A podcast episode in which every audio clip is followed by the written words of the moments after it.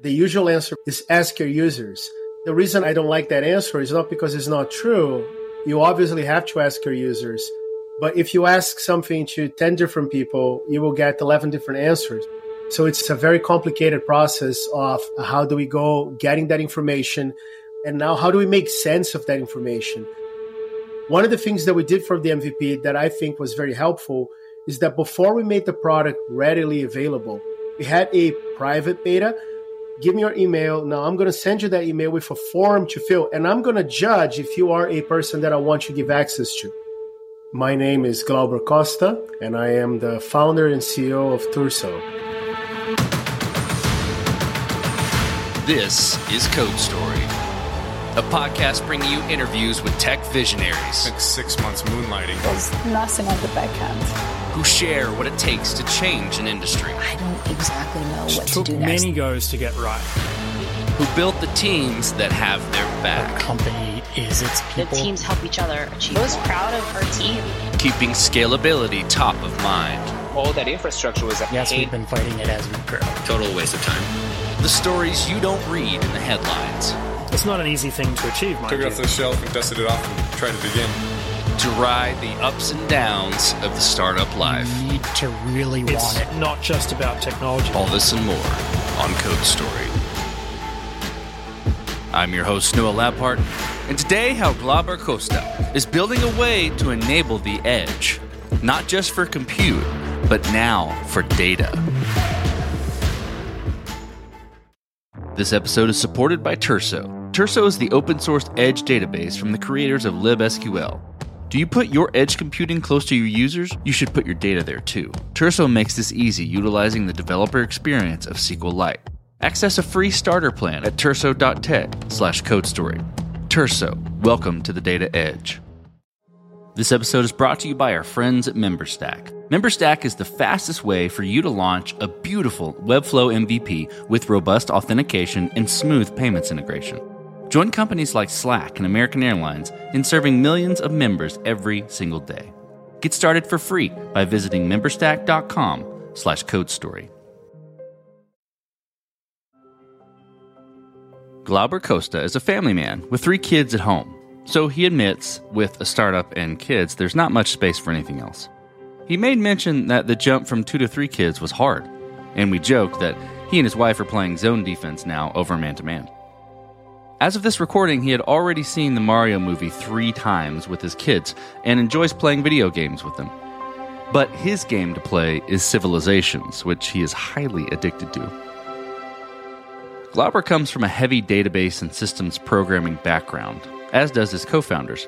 They notice that the buyer persona of database tech is changing. More and more front end developers and full stack developers are responsible for these decisions. After iterating on a few projects, they figured out the pillar of their data edge solution, which was SQLite. This is the creation story of Turso. Turso is a database for the edge. First of all, is a database where your data is replicated to the edge differently than usually the cloud. The edge, when we talk about the edge, we're talking about uh, dozens, if not hundreds of locations. In our case, we're offering the service in more than 20 locations. So you wouldn't have just like uh, in the cloud, US East, US West. You now have data centers, you have locations, points of presence, like some people call it, plus uh, other regions of the world, Japan and Australia, and lots of places in Europe, a couple of places in South America. So you really want to have like this last mile latency advantages. And also, when you look at the platforms that are today used for edge compute, like Vercel, Cloudflare, Netlify, there is itself a packaging of Deno Deploy. They pack very restricted environments. So connecting to normal databases from those environments is quite challenging. You can't really even open TCP connections. So another thing that an edge database does is that it makes itself available through those protocols like HTTP, WebSockets, and etc. So you can work from anywhere essentially. We had the previous product in our company called ChiselStrike that we still maintain as an open source project. We put, you know, some effort. Open source never truly dies, which is an amazing thing about open source. I've been doing open source for 20 plus years now. we started the company and we started looking that direction, my co-founder and I, because we come from a background of heavy databases and system programming. I was in the Linux kernel for around 10 years. So was Pekka, my co-founder. And then we joined a database company called ScyllaDB, a database company focused on petabyte scale, NoSQL workloads. So we come from those like very back end heavy infrastructure, systems programming, low level background. And when we were looking a little bit around what's going on in the world today, one of the things we noticed is that buyer persona of a database is changing a little bit. Go back 10 years in time, the person in a company responsible for database decisions was a very particular individual who almost exclusively specializes in dealing with databases and heavy infrastructure. And fast forward to today, we don't think this is the case anymore. I mean, obviously, there is still some of that going on, but you have more and more people that are front end developers, or in some cases, they call themselves full stack developers, in charge of those database decisions. And we started to try to understand why. We started to look around and see what are the things that are taking the world in that direction, and is this a trend worth betting on or not? And one of the things that we saw that was making those people more capable of making those database decisions was that with serverless and edge, which is something lots of people conflate together and think to be the same thing. They're not. But like uh, with serverless and edge growing in popularity, it was much easier for those folks that were doing their, their websites on Vercel and deploying them on Netlify, on Cloudflare, and etc. to have the full backend under their control. We started working on a project to take advantage of that and that project has a couple of things that we just don't think we got it right. But it, it also had one thing that, that we absolutely got right, which was the fact that it had internally something that we construed to replicate data with SQLite. Right? So why SQLite? And the idea was that with SQLite, you can deploy everything locally, you can do everything locally, you can develop your application locally. But then if you find a way to distribute the data at that point, because you know SQLite is not meant to be a distributed database. But if you find a way to distribute that, that database later, you now have the same code running locally and later in production. And also the edge, because it's this thing that is deployed to 20, 30 locations, it has a lot fewer resources than the cloud. So you really need a database that is not as heavy as other databases. So SQLite just fit the bill perfectly. And we started building on it the idea of Turso really came from this realization. We understood that the edge was the, uh, the, the next thing for us to deal with, and we knew that this part of the product was the part that people loved the most. The product did have this experience of like develop locally and then just push to the cloud, right? So th- this was like those two things coming together.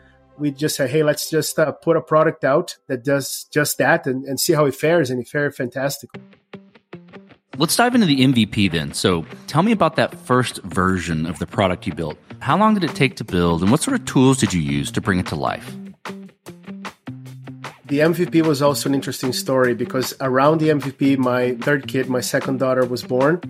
Uh, she was born prematurely, so it was a little bit of an emergency, and I just have to drop everything and, and go be with my family. And then my co-founder essentially built the the whole control plane in Go. And we are a very strong Rust shop. Uh, we use Rust a lot. You know, been using Rust for all the other technical stuff. So I came, I came back. I see this control plane in Go. I almost killed him, but I came to like it. So that that's the running joke. I mean, Go was a happy accident. All the CLI tooling and all the control plane, the things that does the automation, is essentially built on Go. The other thing that we use very heavily is Fly.io. Fly.io is, is also a platform where you can deploy containers. So it's not just functions, which is again one of the main differences between serverless and edge. They are on the edge, but they're not serverless. So they allow you to have a server abstraction in all of those locations, in more than 20 locations as well. And the other the other thing that we do still use very heavily is Rust itself, because at the database level, the core level, we don't use a lot of AWS. We use uh, some of that. There is some of HashiCorp tools as well, like Vault, that we use for storing secrets. I was mostly out of it. I mean, I was uh, I was looking. I was at the hospital at the time with my family, trying to understand, like, uh, hey, is my daughter going to be okay or not? It was a really fast-paced process. It took around two months in total to just get something together, put in the hands of some early users and we had, as I said, a couple of early users that were using our previous product and they say, hey, I mean, this is all cool. I love that. But I, the SQLite stuff is the stuff that we're interested in the most. So we put this in the hand of those early users. They love what they saw. And then the, the work started to actually release something public, like a free tier that people could just sign up to use it. Okay, let's stay on the MVP for, for a minute. Obviously, there's a lot going on personally and professionally during that time building the MVP. Some of the decisions and trade offs you have to make when building an MVP around technical debt or, or tool choice. And I heard you kind of touch on some of those things. Tell me about those decisions you had to make and the team had to make and how you coped with them. So there were a couple of architectural decisions that we had made before I left. We had had a bunch of meetings and we tried to understand like, hey, what is the architecture that we want to build. Some of those things were not built. There were some good things that came out of that. There were some bad things that came out of that. I had to understand and, and let the team build it and, and let the team own it. So for me, it was a great experience on a personal level as well because of that. I was wanting to learn more how to be operating from the sidelines, but then life came and forced me in that situation. Going on the technical aspects of that, I think one of the biggest trade offs that we made was we had this vision that SQLite was a tool that one of the strengths of it is that it can work from anywhere. You can embed it in the browser, you can deploy it on the edge, we can essentially put it all the way down to your inside your serverless function. But we couldn't do all of those things at once, right? So for the MVP, we had to choose very, very strictly you know the, the biggest thing that we had in mind is like we can't just make this be yet another database so if it's just a database that you access over some network protocol what is the big difference between this and any postgres offering what is the big difference between this and any mysql offering but at the same time i mean we couldn't really realize and we can't still to this day realize this full vision of like, hey, this is the database that can run really anywhere. And and again, there are technical avenues that you pursue that lead you to those very different paths. Are going to build this really all over HTTP, or we're going to really try to make this something that is WebAssembly from the ground up and can run on the browser?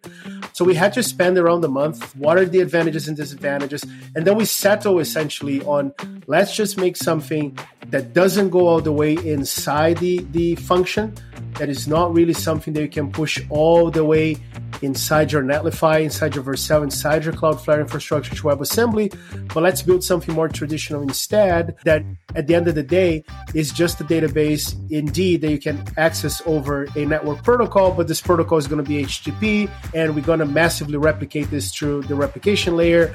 So that was the biggest trade-off that we made in the beginning, right? So at which point did we draw the line? And we could have drawn this line in, in, in many places and finding the exact place for the MVP was a great challenge. It worked out fantastic. We're all at the end of the day looking for product market fit. And it's very refreshing to, when, when you start to seeing the users coming in and telling you, yeah, that's exactly how I want this built. This episode is encrypted by CipherStash. Data breaches are becoming a fact of life. Know why? One of the reasons is because developers lack the right tooling to get the job done, i.e., encryption at rest tools are complex and inadequate. The solution? Encryption in use with CipherStash. CipherStash uses searchable encryption and use technology, providing continuous and universal protection for sensitive data.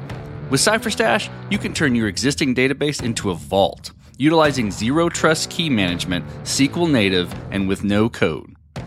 Though encryption is complicated, CipherStash is easy to use. The tool fully supports SQL via a drop in driver replacement, supporting the query types you know and love today. And did we mention it's fast? For queries over 100 million records, you can expect additional overhead of less than one millisecond. It's a no brainer. Get started by reviewing their docs or downloading sample projects in Rails or Node plus Sequelize today. Visit cipherstash.com slash codestory and get started protecting your data. This episode is supported by Treblle. This day and age, APIs are a fact of life. And as such, product and engineering teams need tooling that is lightweight, real time, and data rich to help them ship and maintain APIs faster. That's where Treblle comes in. Treblle is an all in one platform for the entire API lifecycle. The product offers world class monitoring and observability, providing more than 40 data points for each request, enabling you to understand everything from performance to user behavior. Dashboards help connecting your entire team for lifecycle collaboration. Documentation is automatically generated, saving massive amounts of time for your development team with every new release. And setting up Treblle? Super easy and fast. In three simple steps, you can be up and running with their platform. Their pricing is designed to support API teams of all sizes. So get started with Treblle today and automate your API ops. Did I mention they have a free forever plan? Find out more by visiting treblle.com slash code story. That's T-R-B-L-L-E dot com slash code story. So you've got your MVP and, and it, it's working. You've got some feedback. You're, you're moving forward. How did you progress the product from there and how did you mature it? And I think what I'm curious about there is how you built your roadmap and how you went about deciding, okay, this is the next most important thing to build with Turso. The usual answer for that is ask your users. And again, the reason I don't ask, I don't like that answer is not because it's not true. You obviously have to ask your users. But if you ask something to 10 different people, you will get 11 different answers, right? So it's a, it's a very complicated process of yes, how do we go around? How do we go getting that information? And now how do we make sense of that information? And obviously one of the things that help a lot is trying to step out and look into this from broader view. One of the things that we did for the MVP that I think was very helpful is that before we made the product readily available, we had a time, we had a period of time that we we called it private beta. So we, before we announced this as publicly available, you had to give us your email to use the product, and and it to your email we sent a form, right? So it was not just give me your email and here's the instructions on how to use it we introduce actually a little friction. Give me your email. Now I'm going to send you that email with a form to fill, and I'm going to judge if you are a person that I want to give access to. At the end of the day, I mean, we gave access to almost everybody who asked. One of the things you want to be careful is just like people frauding or you know not not giving you real information. But in that form, we had a question: What do you want to use this for? We had more than 200 people who told us this was very exciting and told us why exactly they wanted to use it. Not everybody, by the way, had the same use case, but once you have this host of data with 200 people, two to 300 people that are telling you this is what I want to do with that, now the use case becomes very clear and now you can make those decisions. When you have when you have other people asking you can i have this feature or can i have that feature?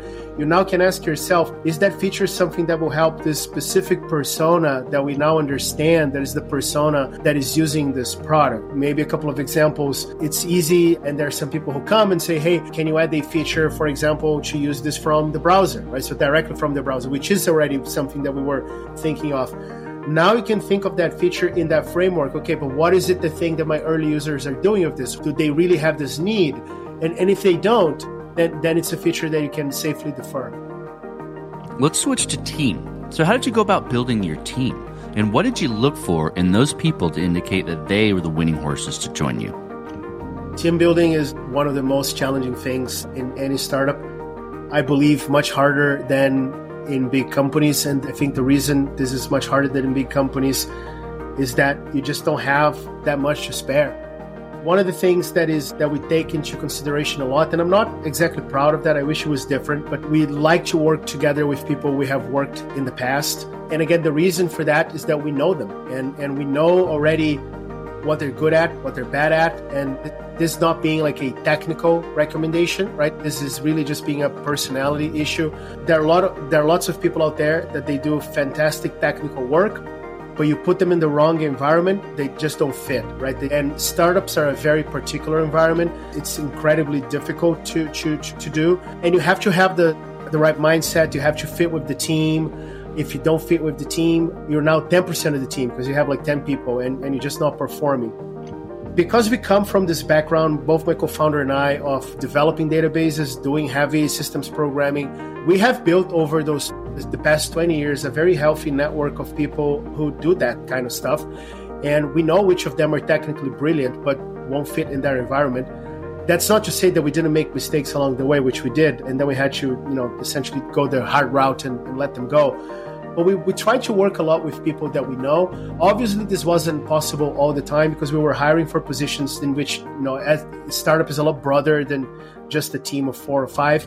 But then we try to see like if those people have the same personality traits of those people that we already know. And it's been working fine for now. This episode was automatically optimized by Cast. If you run cloud native software on AWS, Google Cloud, or Azure, you know how out of hand the bill can get. This uncertainty hurts your business, but you can solve it with Cast AI. Cast AI automates cloud cost, performance, and security management for hundreds of companies of all sizes. The platform's customers begin saving immediately and cut an average of over 60%. So before you go and sign a multi year contract with a cloud provider or lay people off, check out what Cast AI can do for you. To get you saving even faster, Cast AI is offering a free cloud cost audit with a personal consultation. Visit cast.ai slash code story to get started. This episode is supported by Turso. Turso is the open source edge database from the creators of libSQL, the popular fork of SQLite. If you put your edge computing close to your users, like with Netlify or Vercel edge functions or Cloudflare workers, you should put your data there too in order to maximize performance gains at the edge. Turso makes it easy. With a developer experience of SQLite and a distributed database you can replicate much closer to your users than traditional database offerings in the cloud. Turso's lightweight, easy to use, and free to get started. The team at Turso is offering a generous starter plan specifically for Code Story listeners. Head over to turso.tech slash code story and get started today. That's T U R S O dot tech slash code story. Turso, welcome to the Data Edge. Let's talk about scalability. This this will be interesting, giving your, your edge and your your data. Um, so this had to be a factor somewhere. But I'm curious. I'm going to ask it openly. Did you build this to scale efficiently from day one, or have you been fighting this as you grow in any sort of capacity? Scaling has so many dimensions. This is one of the things that I don't think as engineers we sometimes stop to think about. We just use that word scaling as if it really means like, hey, just scaling in general, but it's not like that, right? So there are many things that can scale. There are many dimensions that can scale. And the reality is like that in some of those dimensions, we are built to scale from day one. And in some of those, we're not. From day one, we, we are built so to scale the number of locations that we provide horizontally. So you can just add Turso to more locations and you can just add more read capacity to the system very easily. So, I mean, this is built from day one. This is also part of the value proposition. But there are a couple of things that they're not like that. And it's really just because if you do that exercise of, of scaling everything from day one, it's going to take you two years to get anything out of the ground. So I think you really need to make this exercise of saying, what are the parts of this product that really need to scale? What are the parts of this product that I really expect if people start coming tomorrow we'll expect people to you know put stress on that system. And what are the parts of the system that don't? There were some things that we were not expecting people to pile up on and they kind of did.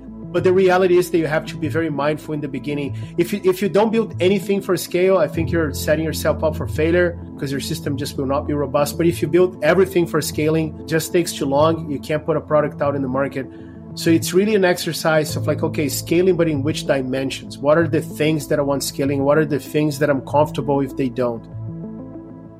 So, as you step out on the balcony and you look across all that you've built, what are you most proud of? I think the thing I am proud the most is how simple the product ended up being. I'm a very big fan of simplicity, and I love that phrase. You probably heard of it because of the internet is attributed to like completely thousands of different people, right? There's always like this problem of internet attribution that is very easy to come up with something complicated. It takes genius to build something simple. And we, one of the things that help us, I think, was this understanding that hey, we're building something for the edge. So we decided to build as a as a as a building block a very simple database. So that helped us a lot to resist this temptation of like just making this more complicated because the default answer for almost all the problems that you see in engineering is that let's just build this one more feature, right? Let us build this just one more capability, this one more layer. And then you don't even recognize the thing you built anymore, so complex that it has become. And I'm very proud of the fact that we managed to keep our offering very simple and yet solving a very real problem that people keep acknowledging that they have and just not succumb to the temptation of just becoming a complex database.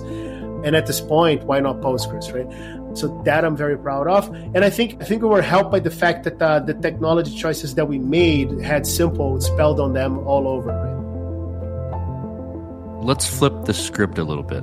Tell me about a mistake you made and how you and your team responded to it. Have you seen that Homer Simpson, that meme that he's talking to Bart Simpson and say, "Hey, this is the worst day of my life." And say, "The worst day of your life so far." Always a good reminder. I love that meme, but that we haven't made lots of mistakes so far. I think, uh, as I mentioned before, I mean, Turso is the result essentially of a reorientation of this company. In the previous iteration, I think we did make a bunch of mistakes. And I think one of the big mistakes that we made was exactly not to jump in this direction sooner. And, and, and again, Turso is a product of its own, is not just something surgically removed from the previous product, but it was a aspect of the previous product that we decided to build a new product upon. And we were hearing for months that, that this was the thing that people were interested the most at but but we just thought it was something there. I mean no let's invest a little bit more. So in hindsight i wish we had a better internal process or like this human process and even even the courage to some extent right to look at this and say hey what we're hearing very clearly is that this part of our offering is the part that people like the most the fact they deploy this to the edge is what people are excited about, not the API, not this, not that, right? Not not all of the other things we were thinking about. So I just wish we had call it courage or, or foresight or whatnot to understand that this was, you know, let's sunset the other project and just build a new thing completely rethought just to solve this edge problem from the get-go. Definitely in hindsight, there was a mistake. We should have done it a lot sooner. So that that I think is the biggest so far so far mistake that we've made. Okay, this will be fun. What does the future look like for Turso, the product, and for your team? The more we talk about Turso, the more we hear this validation that putting your data at the edge really is a problem that people want solved. So I definitely I definitely look forward for this becoming more mainstream. As I said, I don't believe the edge is a niche in terms of uh, something that only few people need to do but it's definitely a growing technology in the sense that is something that only a handful of people are doing i also look a lot to the rise of webassembly as something that will also enable uh, lots of interesting use cases around it. I'm very eager to see that happening. And another thing that i look forward to the in the future is that people keep talking like uh, if you remember i mean look back a couple of months in the beginning of the year when the let's can we already say the ai revolution or too early? But when the ai revolution started right? Everybody thought hey this is the end of the world and or other people like i, I don't need my job anymore. And i think as those things progresses we're starting to understand that this is just a technology like any other right? With its pros and cons. I see very similar dynamics of hey i have this big corporation offering you this proprietary model versus a lot of open source stuff happening things like langchain things like llama and like uh, llama.cpp right? Just people re-implementing those things in c++ very similar dynamics that we've seen before like with the rise of open source. And when i look at like how open source became table stakes for our industry I don't think people are just dropping this and say, hey, this doesn't matter anymore because AI. So I do expect one of the theories that I have is that we will see a lot more open source adoption of those open source AI models. And I'm hoping, like in the future, that we can position Turso to be a great database to host use cases related to that, not to the full stack of AI applications, but the part of this application that can go to the edge, right? I'm not ready to just say, hey, like whatever. I think we, we found with Turso something very valuable, which is this edge story. So I'm not reorienting the company towards like a general purpose database, but there is a part of this AI application landscape that really I believe will want to be at the edge and I'm really excited to be the best, data, best database for people to do that. Let's switch to you, Glauber. Who, who influences the way that you work? Name a person or many persons or something you look up to and why. I don't have anybody in technology and business I think that I look forward to. And I think the reason for that is that I've met most of them. have you heard that phrase like never meet your heroes? I think I'm a lot more influenced by dead people because they were likely as horrible, but we just don't know. So what one person one person that I think influences me a lot was Emperor Marcus Aurelius. So the Stoic the Stoics in general are are people that I have a lot of respect for, and I try to I mostly fail, but I try to bring a lot of those principles to my life and to my work on like how to just look at the world and, and understand that you know what we're all effed anyway So just uh, raise your head, do the make the best of it, and go forward. And I bet that he's, he's done a lot of horrible things, but uh, we don't know about it. He's not around, so you never get disappointed. So look, looking out for dead people is always a good thing to do. Yes. Okay, well, well, Glauber, last question. So you're getting on a plane and you're sitting next to a young entrepreneur who's built the next big thing. They're jazzed about it. They can't wait to show it off to the world and can't wait to show it off to you right there on the plane. What advice do you give that person, having gone down this road a bit? Just build it and ship it. This is the usual like startup advice, but I think that again, we haven't done it that great, that well in the beginning of this company, like before we reoriented the company to Turso. So we try to take this into a lot more account now. And and again, the reason for that is that I think it's really hard at the end of the day to like build something and not fall in love with that and just keep pushing. But I think the advice that I would, you know, give this person is just build your stuff, put it out there, see what comes out, and be ready to always change directions. Like uh, be very flexible, resist the temptation, understand, look around you, understand how the world and how yourself will, will pile this pressure. Every now and then, you see stories like Figma that this guy was just building this product, not really getting all that traction for four years, building the engine of this or that or that. You hear those amazing stories about this person with a vision that just kept doing it. So you always think that that's the same thing that's going to happen to me. It's very unlikely though. So the advice that I would uh, give to the young entrepreneurs, like play to the statistics and unless you really have this vision, have the money, the funds, and and and the infrastructure. Because uh, I think Figma also wouldn't have survived in today's interest rates unless you're the right person at the right time at, at the right situation. You're just like everyone else. So if the situation calls for it, just be ready to look around and understand that maybe let's do something else and be very receptive to what the market is telling you. That's great advice. Well, Glauber, thank you for being on the show today, and thank you for telling the creation story of Turso. No, it's my pleasure. Thank you very much for having me. And this concludes another chapter of Code Story. Code Story is hosted and produced by Noah Labhart. Be sure to subscribe on Apple Podcasts, Spotify, or the podcasting app of your choice.